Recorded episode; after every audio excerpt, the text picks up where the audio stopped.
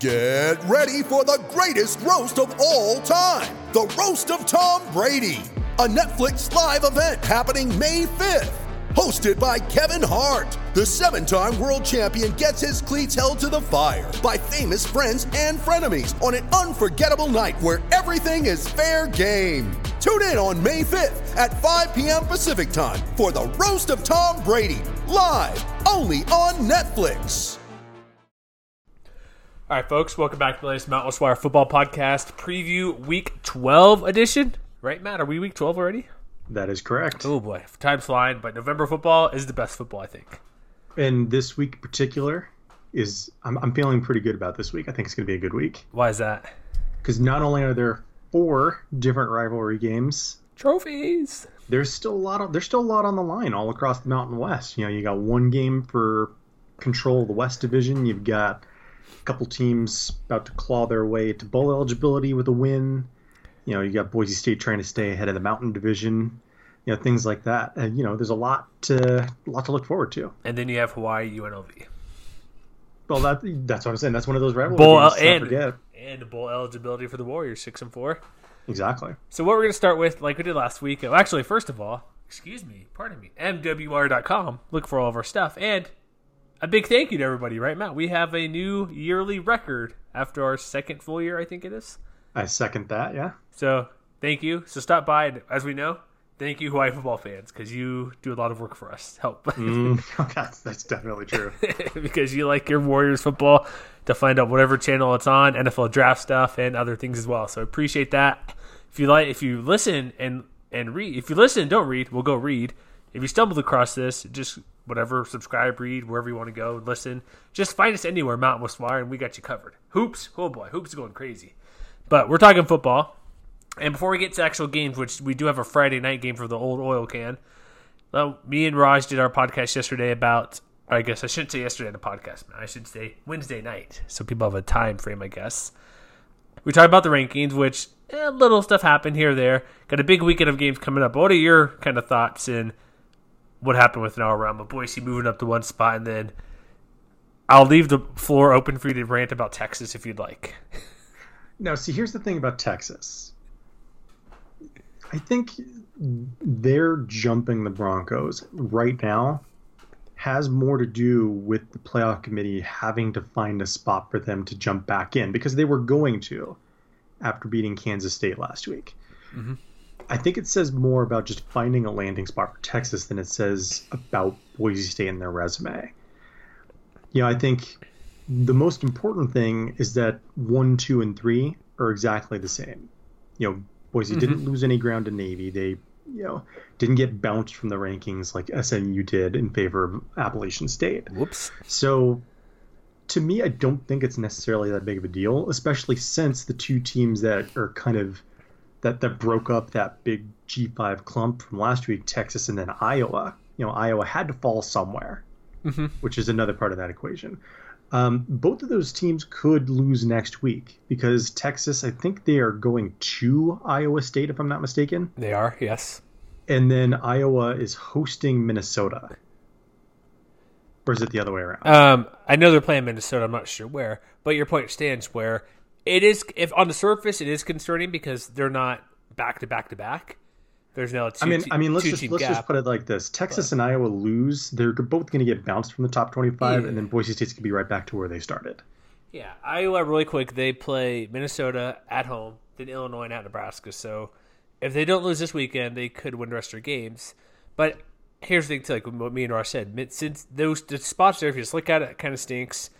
Texas is there, prop, most likely, in my opinion. They have a couple good wins, like Kansas State, and, And they, Oklahoma State. and Oklahoma so State, They. They've got those pair of wins, and even the the games that they've lost. LSU was close.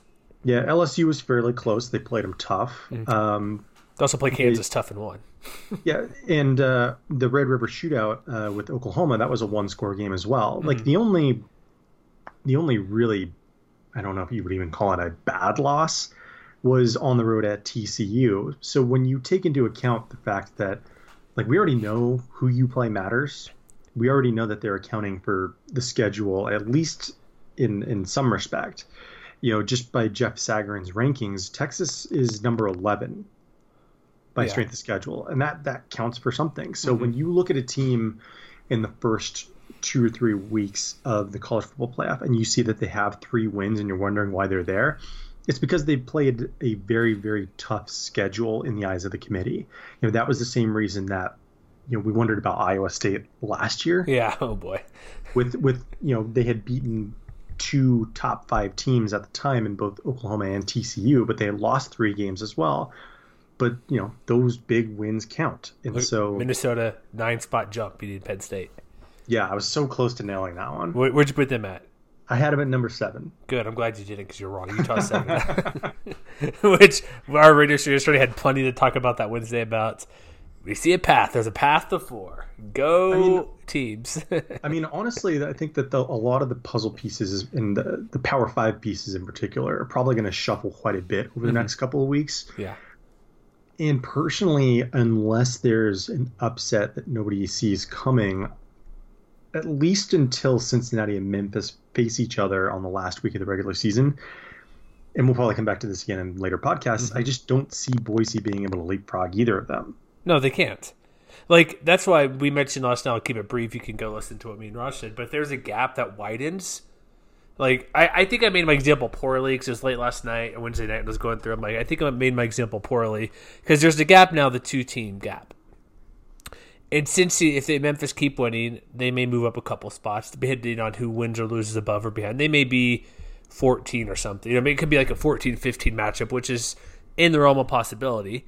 And mm-hmm. what if Boise State's kind of sticks around? Kind of, they're just there, like at 20 or. They there's still there's like a two to four or five team gap for whatever reason. Like Navy beats Notre Dame, but Navy can't get there because they have to have Memphis lose or whatever reasons for like that. Just say there's a gap, and whatever teams, it doesn't matter who, Cincy or Memphis lose, they'll play each other again the following week in the conference hmm. title game.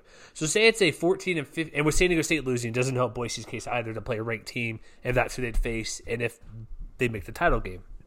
A lot of ifs there. But and this is the biggest if here. Let's just say it's Cincy, Memphis up high. There's a four or five team gap. The loser of that game, I could see. Let's say it's like the SMU Memphis game, pretty close. Mm-hmm. What if Boise's 19, Cincy's 14, Memphis is 15, Memphis wins? Would Cincy still be ahead of Boise State? And then they go back and win next weekend, or even, or even worse, go behind Boise State and the teams that lose flip and win. Would they come My back ahead and jump Boise with two losses?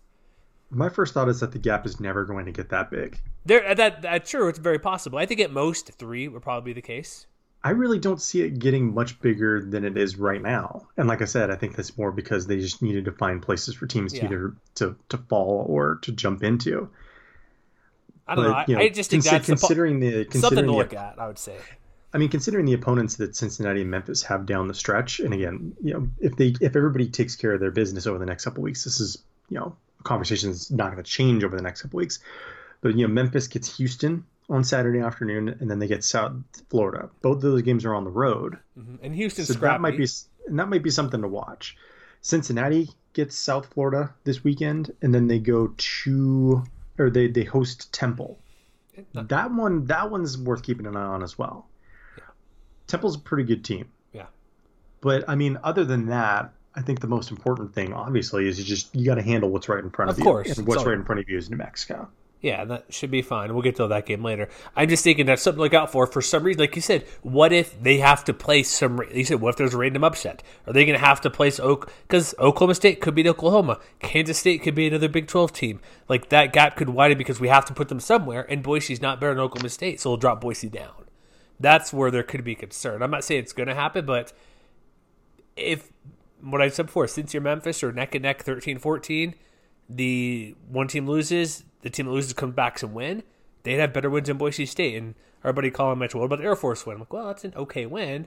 But I'm just saying, there's there's a lot to look. We're giving a lot of what ifs, but I'm just saying, as I said the other time, that's something to look out for, I guess. Mm-hmm. All right, so let's get to games here. Fresno State at San Diego State. The old oil can. Is it the original oil can from 50, 60 years ago that they're fighting over? I believe so. Yeah. And who's who originally had it? Do you recall? Oh, I don't know that off the top of my head. Didn't one school run out of oil or gas to get to the game or something? Is that how this came about? Well, that was the idea. Is that back in the day when, when you had old timey cars, Hand crank. uh, yeah, get, getting to, getting from Fresno to San Diego wasn't a six hour trip. It was a lot longer than Oh, that. no kidding. You can go 45 on the dirt road essentially. That's basically it. The- You know, in those times before the interstate system and all that. All right, so this matchup, are you? Is this line correct? It's even. Is it a pickup? Last I checked, uh, it opened San Diego State minus three.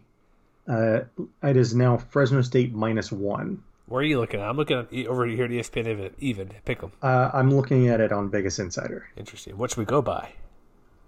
I mean, it doesn't matter. I don't know because I also have on our official document I need to fill out is two and a half. Oh, okay. All right. All right. so it's regardless. I think it's a close game. For why is it this close when it's at San Diego State and Fresno? As you and I both know, have just been kind of uh, not the best this year. It's you know what it is. It's a contrast of styles. I guess so. Because the over under on this game's fairly low at 43 and a half. And you know it remi- this game reminds me at least in in San Diego State's case of something that I wrote when I was trying to project the first college football playoff top 25 and, and laying out the case of why San Diego State may not make it the first time around. Mm-hmm. And we saw it come to fruition last week is, you know, when you are trying to win without blowing people out or even giving yourself comfortable margins of victory, all it takes is one slip Yeah. And that's basically what happened. It's like you know the, they played the exact kind of game that they wanted. You know the defense played well, but the offense didn't give them the opportunity to win that game. And so when you look at this matchup, you know you kind of see strengths against strengths and weaknesses against weaknesses all over the place. You know, for instance, you know Fresno State's kind of got a, a, a walking wounded offensive line at this point. You know they're down two starting linemen, and then uh, you know two other linemen, Cyrus Tiotelli and uh, Carrera Woodley, are both dealing with injuries. Their status is up in the air, um, but they might still have a leg up on San Diego State's offensive line, just because you know we we can look at the yards per carry figure and see that they're what they're now dead last in the conference on a per carry basis. Not what you would expect from a from an offense that runs the ball sixty percent of the time. So, know, I you know I see things like that. I see the fact that you know San Diego State definitely has a better pass rush Mhm. than than Fresno State, um, but Fresno State you know has you know you know it's basically kind of a classic offense and defense or cl- offense versus defense if you want to paint really broad strokes. But there's a lot of places where this game could turn, depending on which strength is able to kind of outdo the other, or conversely, which kinds of weaknesses are able to you know better you know exploit you know the other side of those things. Serious question. What is San Diego State's offensive strength at this point in the year? I mean, I think it's They don't have one. I mean, I think it's taking care of the ball. That's that's a pretty that's not a good strength. I guess it's not a bad strength, but it's not what you want to say. Your best offensive asset is not turning the ball over.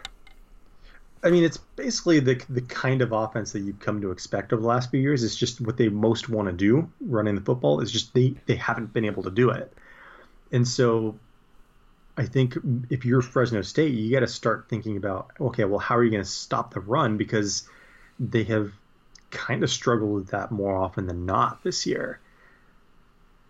Yeah, it, it's just neither team like the Aztecs. We thought they're better to the loss. Like you mentioned, there's no room for error, but it's I don't know what it's a it's a tough question to answer. I guess at least for me. I mean, I think I think if you're San Diego State, what you want to do is you want to try and find success on early downs. yeah, And honestly, I think you kind of have to put that in Ryan Agnew's hands because, you know, you look at stuff rate on offense, for instance, and that's just basically the percentage of plays stopped at or behind the line of scrimmage. Um, on offense, they're 111th. That's been a huge part of the the offense's overall inefficiencies.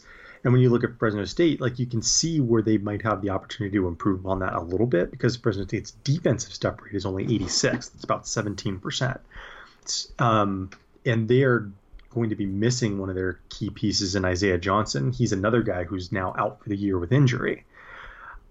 But I think that you want to find success through the air on those early downs because one of the places that Agnew has really struggled is being able to move the chains, especially in more obvious passing situations.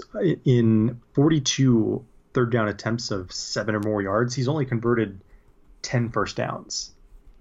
And so I think that if the if Fresno State's defense can get a leg up on San Diego State's offensive line, if they can continue stuffing Jordan Byrd and, and Juwan Washington and forcing Agnew to have to make plays on more obvious passing downs, it just seems like over the course of the season that is an area where the Aztecs have typically struggled. No, it has. And then look at like I think in this game, Ronnie Rivers probably the is a key for Fresno State. Like you want to talk about running the ball. If maybe Juwan Washington comes back, maybe Jasmine has a decent game. But what Rivers did last week, I know it's versus Nevada, not the greatest defensive team overall. So I think that might be like if I'm going for like the strength of this game, that might be one of the strengths I look at for why Fresno would win. Because we've seen I mean, Jorge Reyna been okay, not great, but he's been fine. I mean, I definitely think you're right, and this is one of those strength on strength kind of things mm-hmm. that I was telling you because we know that Fresno State's been running the ball extremely well recently, um, and I know that we've mentioned it at least once or twice. But uh, San Diego State's defense, especially their defensive line, they're playing incredibly well right now. You know, but both the traditional metrics and the advanced ones, you know, just by line yards per carry, they're up to third nationally. They're, you know, we just talked about stuff rate a moment ago on offense you know, they've struggled on that side, but they're second nationally on defense with a stuff rate of nearly 30%. They've, you know, held opponents in power success rate, which is basically kind of short yardage situations, under 50%, you know, third nationally. And a lot of that comes down to the guys up front who have played a huge role. You, you know, Keshawn Banks, Cameron Thomas, Myles Cheatum have combined for 12 sacks and 22 TFLs. So if the offensive line, even if they are 100%, it's going to be, I mean, it could be tough sledding against this defensive front because the guys up front have been doing, have been putting in a lot of work for the Aztecs. I just look at this really quick. I was looking at the, some points, uh, defensive point totals. Mm-hmm. Do you see how good San Diego State's points allowed are this year? Uh, let me. They are. The most points allowed is 23 all year. They've only allowed 20 points twice. And one of those was to Wyoming. oh, yeah. I mean, and that kind of leads, I think, into one of the other big things that I wrote about in my game preview. One thing that both of these teams have in common, uh, or maybe not in common, but one of those things that could turn the game one way or the other. Uh, Fresno State is really good at uh, working their way out of being pinned down in situations, while San Diego State has been very good about preventing opponents from doing that. So if you look at points per drive, and especially on long drives, which is when you know, teams are basically they start within their own 20 yard line. On defense, the Aztecs are seventh nationally, you know, allowing 0.53 yards per drive, and that's a huge reason why they're 11th nationally in, in just points per drive. Period. But Fresno State's been just as good on the offensive side of the ball. When they're starting inside their own 20 yard line, they're 18th nationally, 2.75 yards per drive. So I think one of the things that, you know, if both of these offenses scuffle or you know maybe they move the ball a little bit, but they can't get into field goal range or they're or they're stuck kind of between the 40s or whatever. This is you know the both of the punters have been really good this year. Mm-hmm. They're both in basically the top 30 as far as net punting. So I could see a game unfolding where Blake Cusick and Brandon Heicklen have a lot to say about you know, which team ends up coming on top, especially if if one team can kind of tilt field position in their favor you know, let's say the Aztecs, for instance, um, you know, they kind of stall out at midfield, but they can pin mm-hmm. Reyna and company back at like the 10 yard line or something like that and really have to make them work for it um, to, to, to take advantage of the strengths that they might have on offense. Or conversely, like if, if Fresno State can do the same thing and they know that San Diego State might have a tough time moving the ball consistently down the field, that's one of those subtle things where that may not show up uh, on the stat sheet at the top of the stat sheet, but that could make a huge difference in this game. So who would you trust? So say that um, field position comes into play, like these they good field position, both punters do a good job. Who would you? What offense would you trust? I might lean toward Fresno because they can actually score. Like if Fresno has they're at the ten yard line, like field position's not very good for either team, just because punting's great, defense is great, the field doesn't flip too many times. I may lean toward Fresno if they if they're putting those situations equally I think the Bulldogs might be able to get out of it more. I mean, I'm going to answer your question with a question. Okay. When was the last time you think San Diego State faced a, a good and a balanced offense? Good. What do you mean by good? I'd like a baseline for what you mean by good offense. I mean, I'll I'll leave that up to you. Let me see. I mean, if you just you look down the line me see at, who they at who they have played, Uh, balanced. Uh, Nevada, they didn't run very well against them. Utah State, I guess. And that's the Maybe- kind of game maybe that, that's the CSU, kind I of game that I think Fresno State wants to play. A low scoring game like that. I think they want to be able to move the ball and make the Aztecs beat them, I think like first to make the offense beat them in particular. the San Diego State offense. Yeah, Well, and Fresno State's offense is more balanced, running rivers, depending the passing game's well enough. yeah. No, because it- you know, you look down the line, like Mhm. Colorado State's obviously got a, an offense that's firing on all cylinders, but they Yeah. were still going through their quarterback transition when the Aztecs. Yeah, it was 24-10, they still had. Let me take a quick look here. I have it up here. That's the Aztecs one. It was still O'Brien in one of his early games, and the running game of that team was Marcus McElroy played, and Marvin Kinsey was still on the roster at minus eight yards, and so Yeah. it And wasn't mean, a balance really. You know, but- Wyoming has struggled to throw the ball more often than not this year. San Jose State has struggled running the ball more Mm-hmm. often than not. UNLV, like, who knows? And and that I think is could ultimately make the difference in this game. Is we know that Fresno State can do both pretty well. It's an above average offense that just on a per drive basis, they're they're basically they're slightly outdoing last year's offense at this point at this rate. Hmm. Interesting.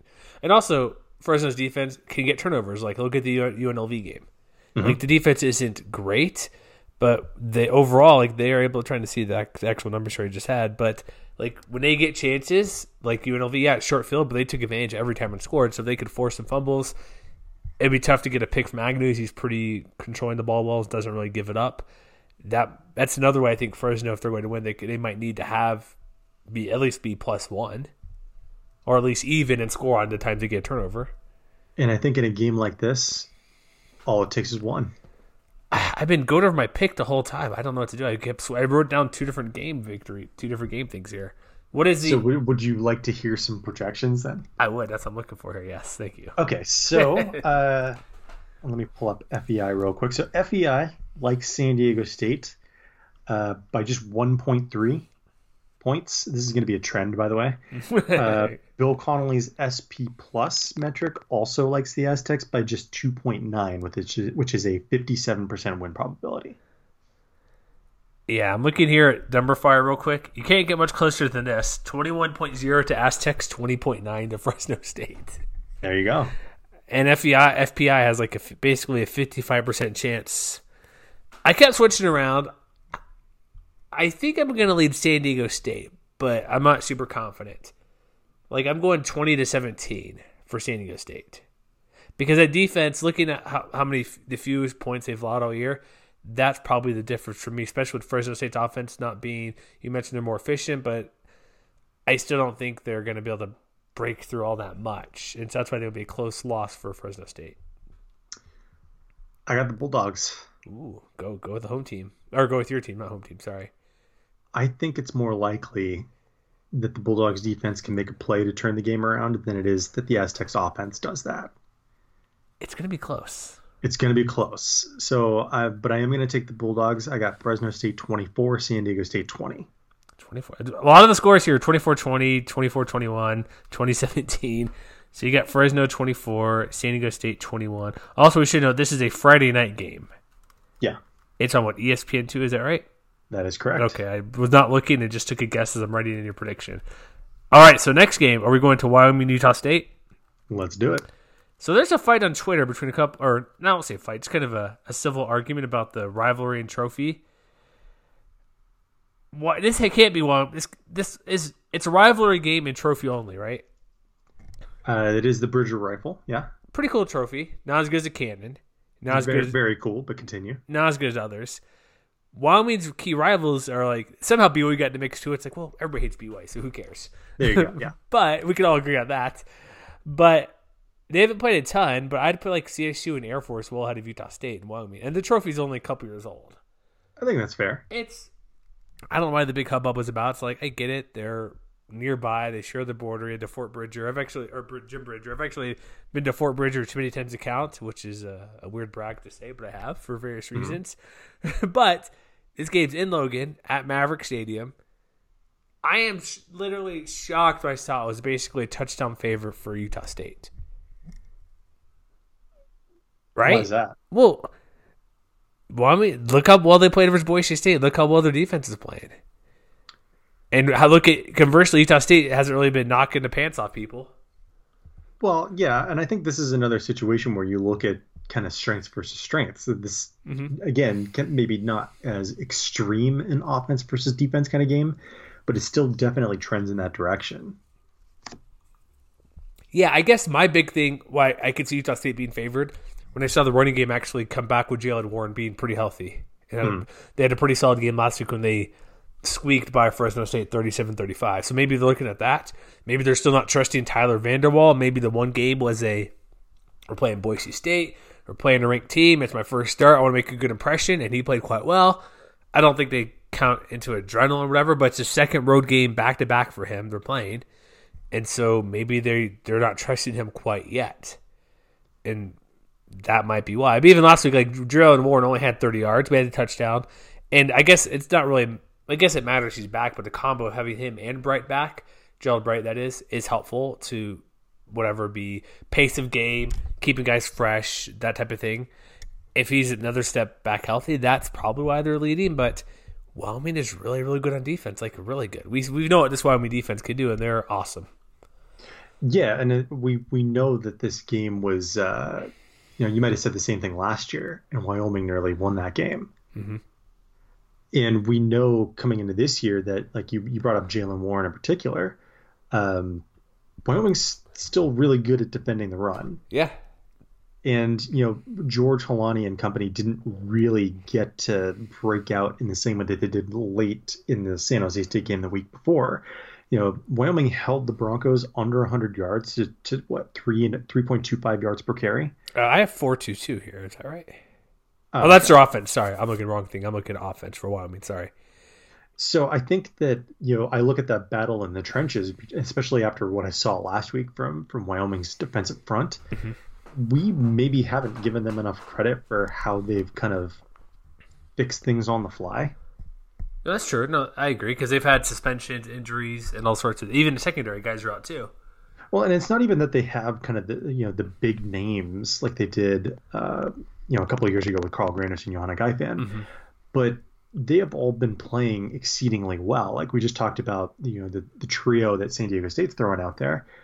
Um, but maybe we should just shout out the four guys you know doing most of the work on the defensive line: Josiah Hall, who you might remember from the safety dance. Uh, Mario Mora, redshirt freshman, Jabari Jackson, Garrett Crall. You know, just as a unit, they are one of the top run defending teams in the country. You know, line yards per carry, they're 18th nationally, 2.11 line yards per carry allowed.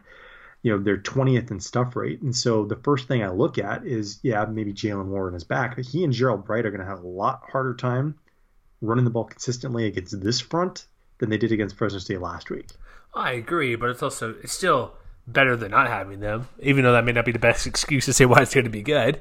Mm-hmm. But and maybe Warren's still coming back a little bit more, but it's still going to be tough. But if you have two guys who are pretty good, odds are one's going to have maybe not a great run, but there's going to be something like it gives them a better opportunity and better chance instead of having. I'd rather have two battering rams than one if you're going to break down the door. You know what I mean? Mm-hmm. Not that you can use them at the same time, but my point being, take turns. There's reasons to to believe that if they have two good backs, there's there could be something, or they make enough of what is being given to them to get yards and maybe points. Because they're mm-hmm. not gonna they're not gonna stop running it. Plus, for whatever Jordan Love struggles are this year, he's going to throw the ball, and he's still a pretty good quarterback, and he could still get things done. Look what last week. Maybe he turned a corner versus a okay Fresno State defense, even though this is a big upgrade, and another good defense he's faced, which he hasn't done well. I'm going to look up really quick last year versus Wyoming, but it wasn't great if I recall. It wasn't. it- I, I'm pretty safe to say he wasn't. And so they're not going to stop trying to throw the ball. They're not going to stop trying to run in the ball. Wyoming's, Wyoming's going to have to respect Jordan Love's passing ability, like guarding Sosi Mariner and other guys out there. So we'll see early on where it's going to be more of a balanced coverage for Wyoming going up against Utah State if they're running their pass. They're not going to just stick eight guys in there to stop the running game because they don't need to, or because, or vice versa. Okay, who cares? Utah State is good backs. We're not going to crash their front. If they do that, they still have a good quarterback. So with Utah State being more balanced, Wyoming's obviously good enough to not worry about or overthink or overload either a pass or a rush. But it's something to consider where that also means Utah State's good enough where they're going up against just say six or seven guys in the running play compared to eight or nine or dropping the other way around. You know, if you get my what I'm saying, I do, like, I do, yeah, yeah, I understand what you're saying. I mean, I ultimately, I think, and this is something we brought up in past preview podcasts, but like Wyoming's been tested through the air. Like they're still number one in the conference as far as the number of attempts they have based on defense. And it's to their credit again that they they're facing what 40 attempts per game basically, and they're still playing at as high a level as they are.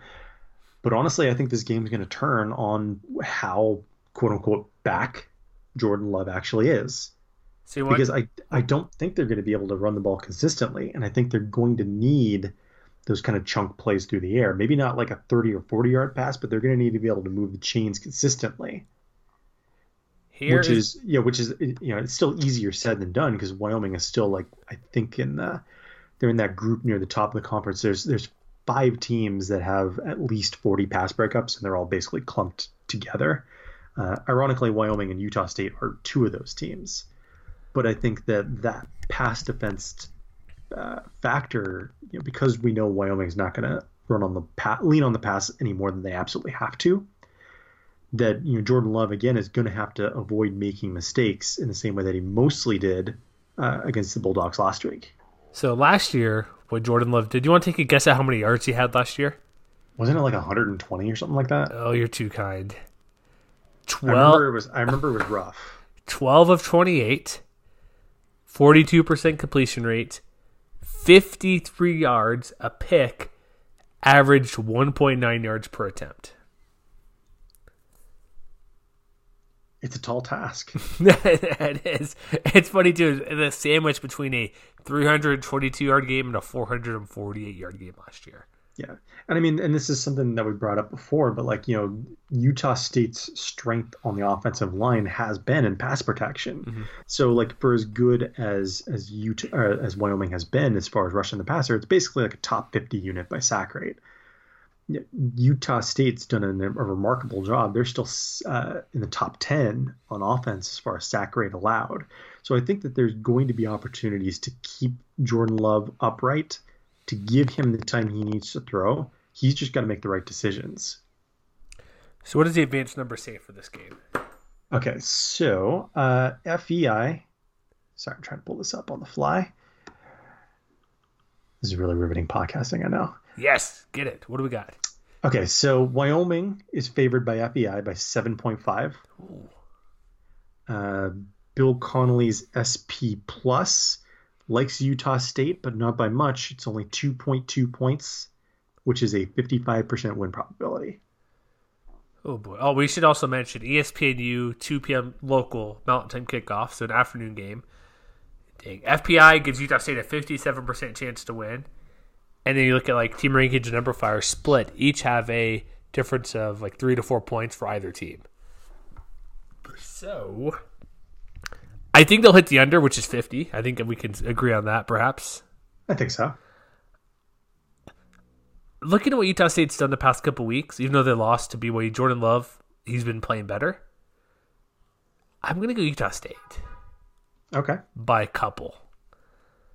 It'll be it'll be like last week. It'll be like it'll be a low scoring game. I think it'll be 23 to 16 for Utah State. Because I also think Vander Waal's luck will kind of run out this week. Play another good defense. Well, that's the same kind of. I mean, isn't this wasn't that the score of last year's game? 23-16? I think so. No, no, we can look in a second. I'm not sure that. If, amazing. Uh, anyway, I'll look real quick. while quick. you look that up. Uh, I'm going to take Wyoming. Okay. What's your big reason why? How much do you really trust the Utah State offense? Yeah, I guess you trust Vander Waal more.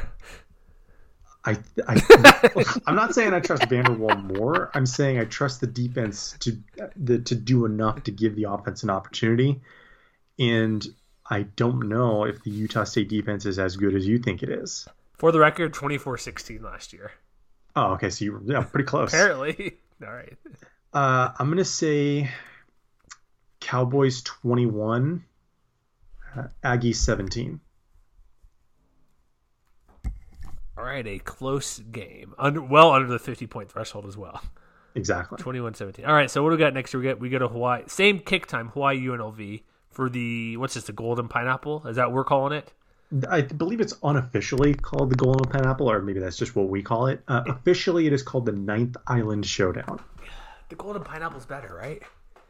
It is. It It, is. it rolls off the tongue. It, because it's a if you've seen it, it's a yellow goldish pineapple on top of basically the Welcome Las Vegas sign, essentially on like a plaque.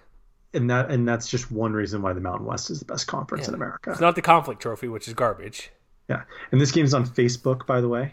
So yeah, check the hey, page views coming our way if it's on Facebook, Matt. Yes. There you go. There you go. So check out Facebook if you're in Hawaii. Sorry, you guys, you gotta, you know how it is. Spectrum pay per view. Hawaii a seven point road favorite. Over under. Are they betting Matt that Hawaii's gonna score a majority of these points, like eighty percent of these points? Because it's 73 and a half. wow. That's a lot. What do they expect from UNLV in this game to get close? Like, is Hawaii going to win like fifty to twenty? I mean, I think they're expecting both teams to move the ball because if you, if you just look at you know yards per play allowed on defense, you're you're talking about uh, the number ten and eleven teams in the conference. Yeah, they're not good I defensively. think you start there. I, I know, I know. there and you I know, but- them- they're playing UNLV. Like unless Charles Williams goes off like 180, 200 on the ground. I mean, that's I'm, I mean, you joke, but that's well within the No, realm possibility possible. because in conference play they've been even worse. Like they are they are next to last and last in yards per play allowed.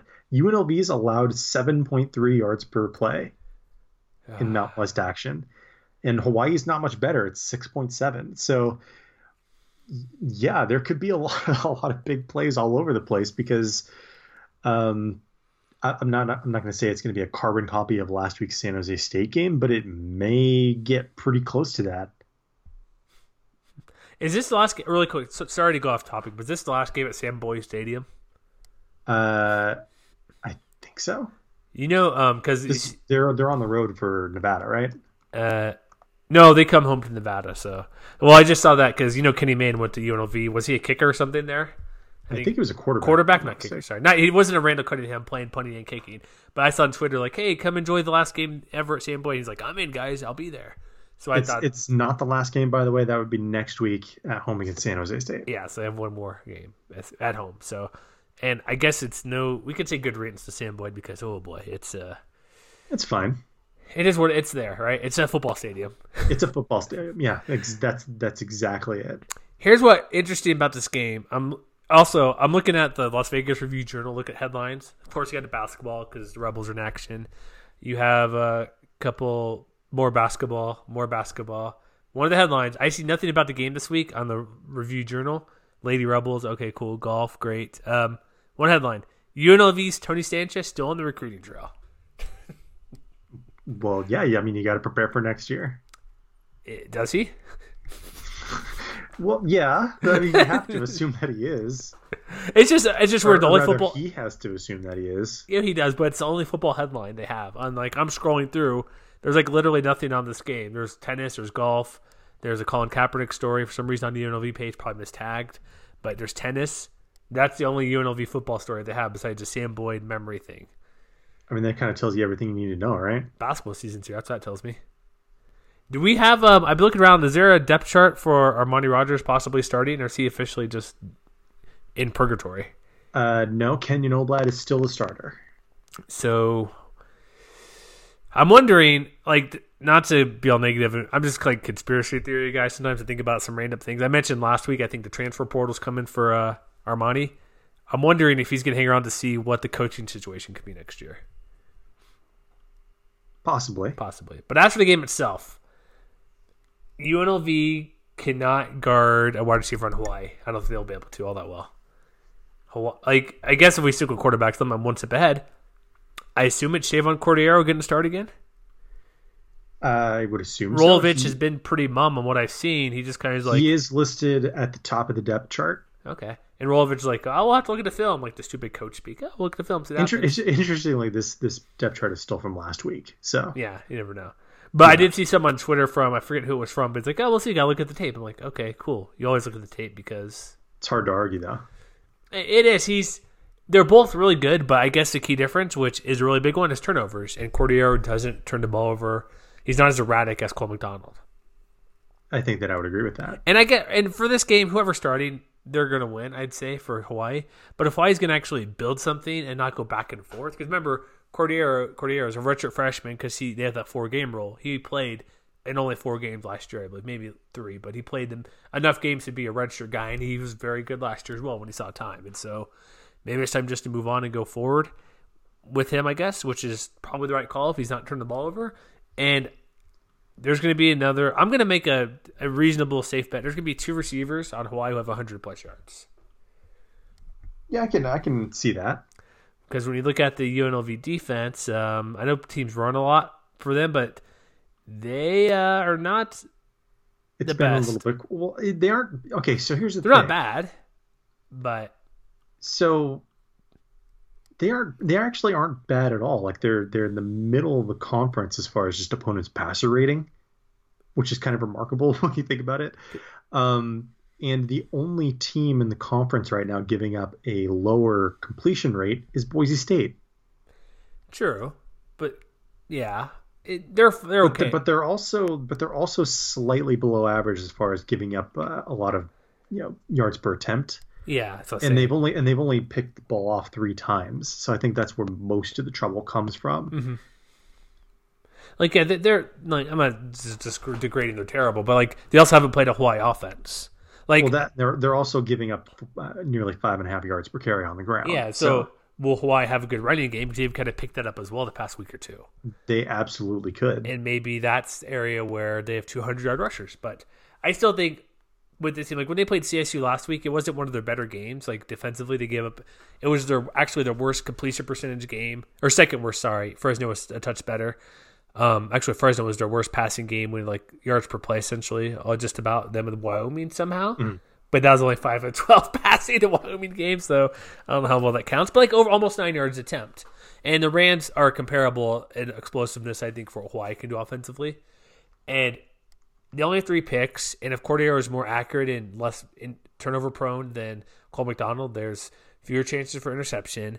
They're probably going to complete about sixty percent of the passes, and it'll be will, this will be even though UNLV's defense is pretty is decent, I guess, or average on passing. This will be their toughest test, and will be the game where maybe they won't get as many. Boise State game is pretty bad. It might be in that range where Boise had three twenty five and three touchdowns. It could be in that range, I think. Well, here's another thing too. I mean, if you're UNLV, if you if you squint hard, you can kind of see this being a breakout game for Oblad too. Oh yeah, why secondary is nothing to talk home about. Well, and, it's not only that; it's you know neither of these teams seem like they're going to generate much of a consistent pass rush. Like you're talking about, basically two of the bottom eleven teams nationally by by sack rate on defense. That's why it's like seventy five over under. yeah. So, well, I mean, at the onset, you mentioned that Cordeiro could have another field day, and that's definitely within the realm possibility. But you know, Oblad could take a step forward, maybe, kind of, sort of. They could, but they should also lean on Charles Williams to open that up. Oh, I mean, I, I definitely think you're right about that. It's just like, but if you look at who they have played since he became the starter, like just look, look at that list of defenses. So at Wyoming, Boise State, uh, at Vanderbilt, which was his lone win and probably his best overall game, uh, at Fresno, uh, San Diego State, Colorado State. That's a lot of pretty good defenses. And Hawaii is just not in that same caliber of, of defense. So, you know, obviously Charles Williams is going to be the focal point of of Wyoming, or excuse me, of Hawaii trying to stop this offense. But I mean, if Oblad can get some connections, like we've seen them come up with some chunk plays in the past. Like they they have you know the occasional big play to the tight end. Mm-hmm. You know, Randall Grimes can go up and get a pass or two. There is opportunity here for the passing game to take a step forward that we haven't necessarily seen to this point. So you think that'll be the difference? I think that it could be. I think I think the the performance of the two quarterbacks could be a lot closer than a lot of people would think at first glance. So what does like FEI and all those guys say for this matchup? Okay, so FEI likes Hawaii um, by a fair margin, ten point one points. As you should. Uh, SP Plus also likes the Warriors by eleven point five, which is a seventy five percent win probability. What do you got? What's your pick? Uh, I'm going to take Hawaii. Good. Because I think that you know they are going to be able to more consistently move the ball. I, th- I think they are the, their defense is slightly more likely to make a stop or two, which in a game like this, that's probably the difference. Uh, I'm going to say Hawaii 45, UNLV 35. We have the same score prediction, just about. Great minds think alike. Exactly. Um, I have 45 21. And you have 45. You said 38 or 34? 45 35. 45 35, sorry. Yeah, I just think, yeah, it's. uh I don't. That's not I trust the UNLV defense off, or excuse me, the Hawaii defense to stop them. I just, I just think Hawaii's going to run away with it. So I wouldn't be surprised if it's closer, but I think they got to have one at some point this year, more than once, have a have like a sort of a cruise to victory type game. Because if the running game goes as well as it possibly could, I don't see why you know. I guess UNLV could go score for score to keep it close, like uh, the San Jose State game. Maybe that's going to happen, but I think at some point this not it's not going to be like a Nevada game, but it might be like the Mexico game where they kind of pull ahead and then it's kind of uh, get a fairly comfortable victory. I could see that. All right, Air Force, Colorado State. Is there a trophy for this game? It is the Ram Falcon Trophy. That's right. I always forget the Ram Falcon Trophy, which could be my favorite possibly. It's a good and this one. game is uh, this game is on ESPN two, uh, five p.m. Mountain Time, four Pacific. No weather involvement. We're not in the vortex out west, which thankfully, if you're out, thankfully, east, yeah. If you're out east of the winter vortex, uh, bundle up and just watch football all day. Watch these games if you're out east tuning into us at the moment. I'm very thankful that I live in California this week. Yeah, I had a couple weeks ago here where it dropped like in here in Salt Lake, near south of Salt Lake, a reasonable 50, like right in the fall range, but then like a 30 degree swing, 40 degree swing, like in two days, like maybe 60 to 20, like that was not fun. Not that 20 is like overly, extremely off the charts cold, but that swing of temperature just gets you. So let's get to the game here. So we don't we're not talking about snow, even though snow game would be fun, right? We want to see. Have we had a snow game this year? Uh, barely. Not yet. No. Utah State, BYU barely, right? Yeah. Yeah, barely. That's where we're. We it's it's no Josh Allen, Colorado State, Wyoming, uh, snow game where he runs it for a game winning touchdown. But this game, like I mentioned, ESPN two, Falcons are a ten point road favorite, road favorite over the surging Rams. That seems a bit high for me because we've seen the Rams like I was looking at the Colorado and their defense has improved the past month. Offense has been clicking with Patrick O'Brien finding Warren Jackson, Neil Craig Harris, all these other guys. They have the incredible story this week, which maybe I didn't even know he's on the team, which is unfortunate. We should have known this. They had a Iraq, Iraq War veteran, Joshua Griffin, on the team. Mm-hmm. So let's get him some plays this game, right? See what he can do. Why not? Yeah, I don't see why not. But I mean, what do you think about this one? Then? How do you kind of think what's uh, the vibe? We we've spent the last few weeks kind of talking about Colorado State turning the corner, right? Mm-hmm. They've won three in a row. You know, they they seem like even despite you know losing Colin Hill and then losing Marvin Kinsey, that they've they have managed to piece things together. Mm-hmm. Now it's gut check time because down the stretch they need to win two or three to get to bowl eligibility, and those three games are against Air Force, Wyoming, and Boise State. So they're going to have to exercise some demons to get there. And you, I mean, you mentioned the 10 point spread as being maybe a little too high. And honestly, it might be about right, in my opinion, at least. So, okay. Is that, hmm. You think that's right? You, you sure about that? I think so. Okay, all right. That's fine. That's fair. So, with the guy, so you you're trusting that Falcons defense then? I th- I think it's a gut check, like you say. I, I don't know if it's necessarily about the Falcons defense as much as it is about the Rams defense. Gotcha. Because we saw them we saw them improve, you know, a little bit against someone like Fresno State, for instance, but you know, they've faced a lot of really flawed offenses over the last few weeks. And even then, they're still giving up over five yards play. And we know, like, Air Force is doing what they want to do at a very high level this year. Obviously, what they do is run the ball.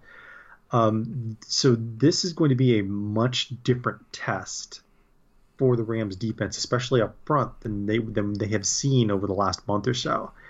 And you know, you look back at that Fresno State game, like it went back and forth, yeah, but let's not forget that they gave up over six yards a carry.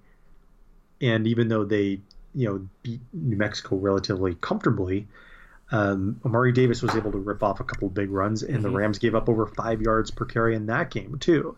So if Air Force can get out to an early lead, like seven nothing, ten nothing, or something like that, it's going to put a lot of pressure on the offense to keep up with that. And to me, I think the the ability to kind of keep things close, whether it's a tie game or whether it's to get that early lead instead, uh, that I think for the Rams is going to be paramount because I don't think they can afford to fall behind. I don't think they can afford to get hit in the mouth the way that I think Air Force might be able to. Well, and you got to consider look at the Utah State game. Air Force held the ball for 45 minutes. Exactly. And so, like, let's just say, like you mentioned, not even like punch them out like I say it's 10 0. The first two drives take up whatever amount of time, but let's just say the first two drives are 10 0 for Air mm-hmm. Force. Colorado State may have like, what, set, like, I should look how many possessions were in that game, but you could realistically see them having like seven total possessions in the game. If Air Force can run the ball, keep them off the field, just kind of run the clock and just do their option offense. If you're down 10 0, and if it's score for score, you're out of luck. Mm-hmm. And I, but however, I do think the Rams' offense is good enough to. It may I won't counter the uh, what Air Force can do with the ball, but if, if they throw to Warren Jackson and they find their running game, which has been fine without Kins, like you mentioned, they could score quickly. But it's not going to matter if they're down 10 Like I could see them coming back. Like if they get down early, but it's just the it's a defense going to have to make a stop and make force Air Force to punt at some point. If those long drives continue throughout the game, it doesn't matter if if the Rams just like I said if they go down early any or kick field goals at all, they might be down in this game with their six possessions and score not even twenty points. Yeah, and that I think is the upside for, for Colorado State because like we have seen that Air Force's secondary is beatable. Mm-hmm you know that was what happened late in the Navy game. That was what happened in the first half of the Fresno State game. So there have been stretches where the Falcons have been tested against the pass, and if there's one thing that Colorado State does really well, it's throw the football. And just on the season now, Air Force is, is now giving up about a 64% completion rate to opponents. So I like I start there and I look at Patrick O'Brien, I look at Warren Jackson and company, and I just see so much potential for chunk plays. But I just think that they would be. I mean, obviously, they would be. It would be a lot easier for them to do that if they could play from ahead, mm-hmm. and then just kind of kill the clock late in the game with with the running game with Mark, Marcus McElroy and Jalen Thomas and all that. But I think you know, even if they get down early, O'Brien and company are going to give them a chance to stay in this game because Air Force, you know, if they have one weakness, like it's just their ability to defend the pass. Do you think the 62 and a half is too high in this game for the over under? I do not. You no. don't? No. Ooh. I would take the over without hesitation. Really? You think Rams will have that many possessions to score? Yeah. Interesting. Do you remember Utah State game where they had like six possessions or whatever, held the ball for 15 minutes? I mean, I don't, I don't think this is going to be that kind of game. Me neither, but I'm saying there's precedent. But but it's like look at really quick. Look at the Falcons. Here's why I'm hesitant to take that. They only they, total combined points: thirty versus Army, thirty-eight Utah State, Hawaii, which is a. I guess the Rams would be what would you say the second best passing offense in the conference? Uh, they're definitely in that mix. Yes, yeah. they. I would say like they. Okay, here's what I'm getting at. The past two games, it's changed. Prior to that, which maybe you are right, maybe we're both right here, looking at how we're deciding this. The last two games, not many points. Before that, 56 26 Hawaii, 43 24 Fresno, 34 25 Navy, 41 24 San Jose State. So there's going to be points. Maybe the last two games are just a blip on the radar and they'll go back to that, whether mm-hmm. it be scoring and their defense not playing as well. I think it might be somewhere in between. So I think 62 and a half is a touch high for me. So, and right now Air Force is a 10 point favorite, road favorite. Mm-hmm. Oh boy. Um, Okay, I'll ask you a question here because this seems uh, well. I'll just say because this is ridiculous. FPI gives Air Force an 82% chance to win. I mean, I don't think that uh, that's it's alone by the advanced measures. That seems high though, doesn't it? I don't know. I mean, maybe a touch. Like numberFire has an 18 point victory. Team ranking says like a 14 point victory for Air Force. Well, I mean, like I said, I think there's a definitely a common trend because FEI likes the Falcons as well, like twenty point two.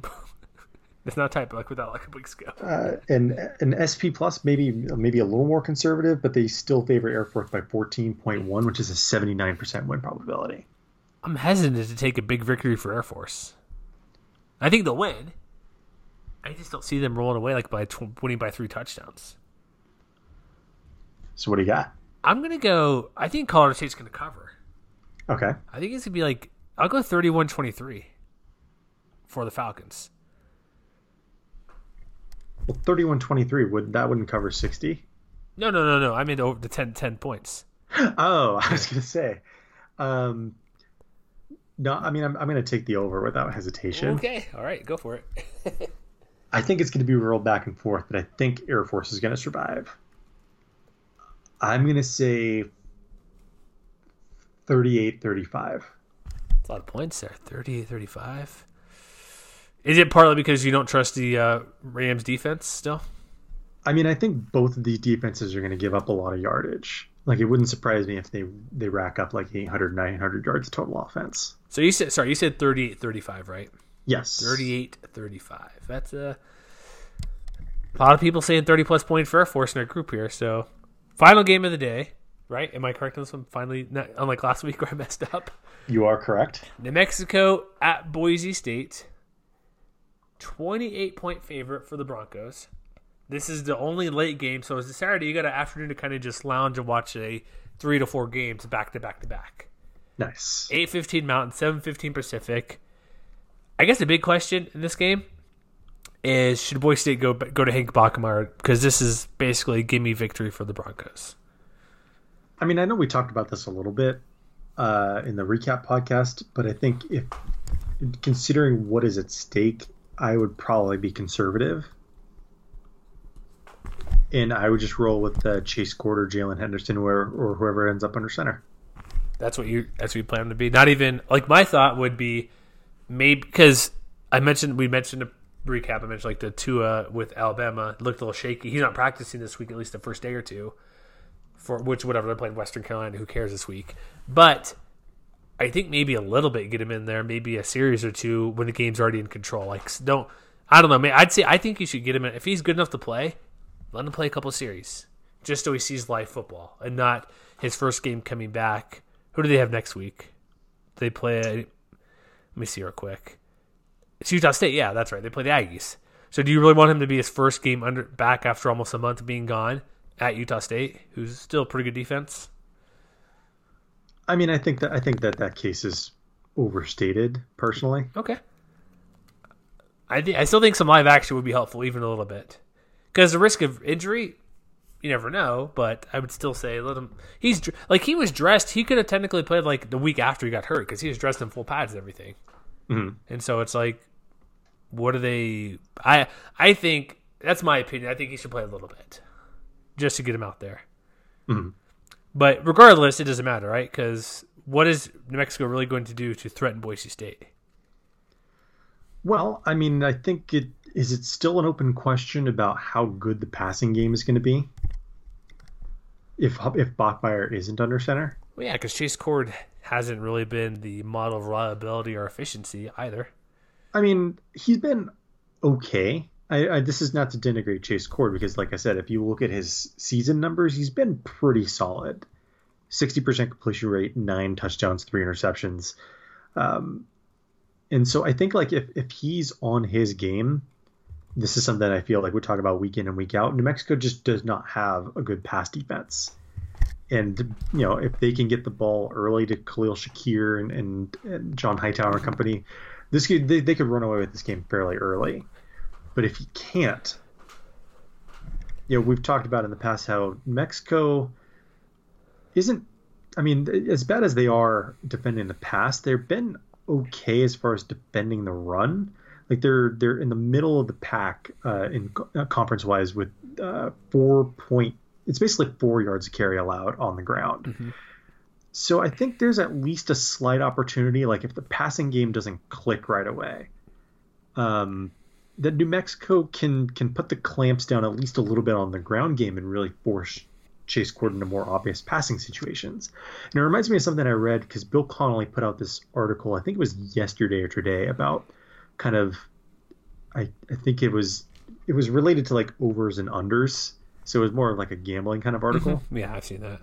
But one thing that jumped out to me was that New Mexico ended up on a list of you know, like how they have progressed. I think it was over the last six weeks. I can't remember if it was over the last six weeks or from the beginning of the season. But essentially, the offense has gotten worse for the Lobos. The defense has gotten better. Is the offense so the, really the worse? They're the not scoring, is, but they're just they're moving the ball though. Like Wyoming in other games, they move the ball but just don't score. They've got, I mean, they get big plays, but they aren't efficient by any stretch. Okay.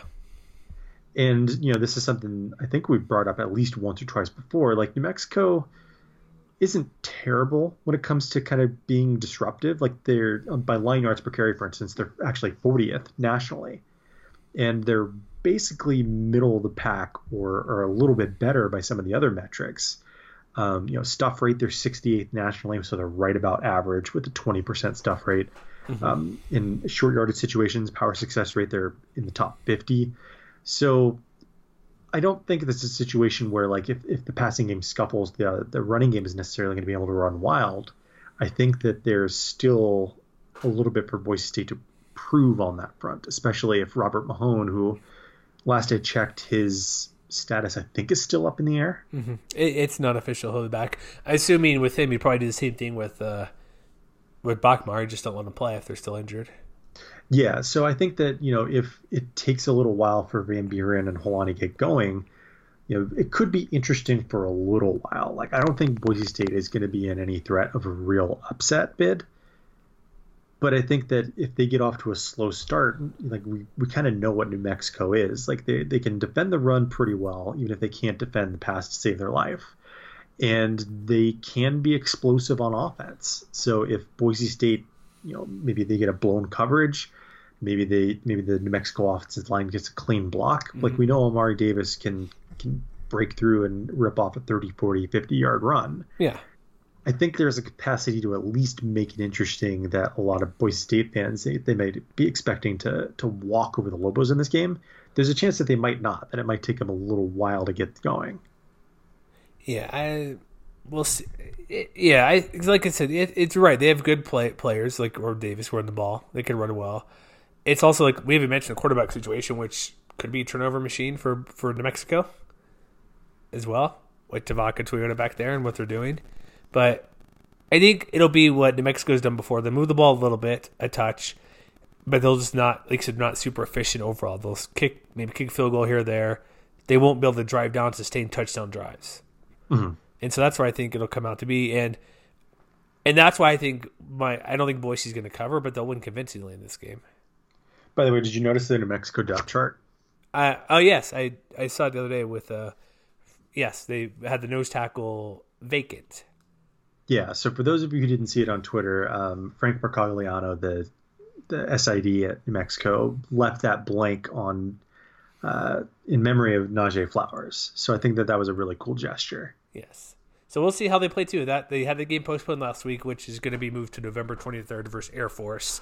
So I don't know. We'll see. They'll be maybe inspired. They're back in the football field, or, or a game, not just practice and dwelling on the loss of a teammate. Unfortunately, sometimes they'll maybe have some motivation because of playing for that guy or getting back out there and playing football. So maybe you'll see them do, do something early on, maybe just surprise Boise State, have that energy within them to go out there and want to play really well.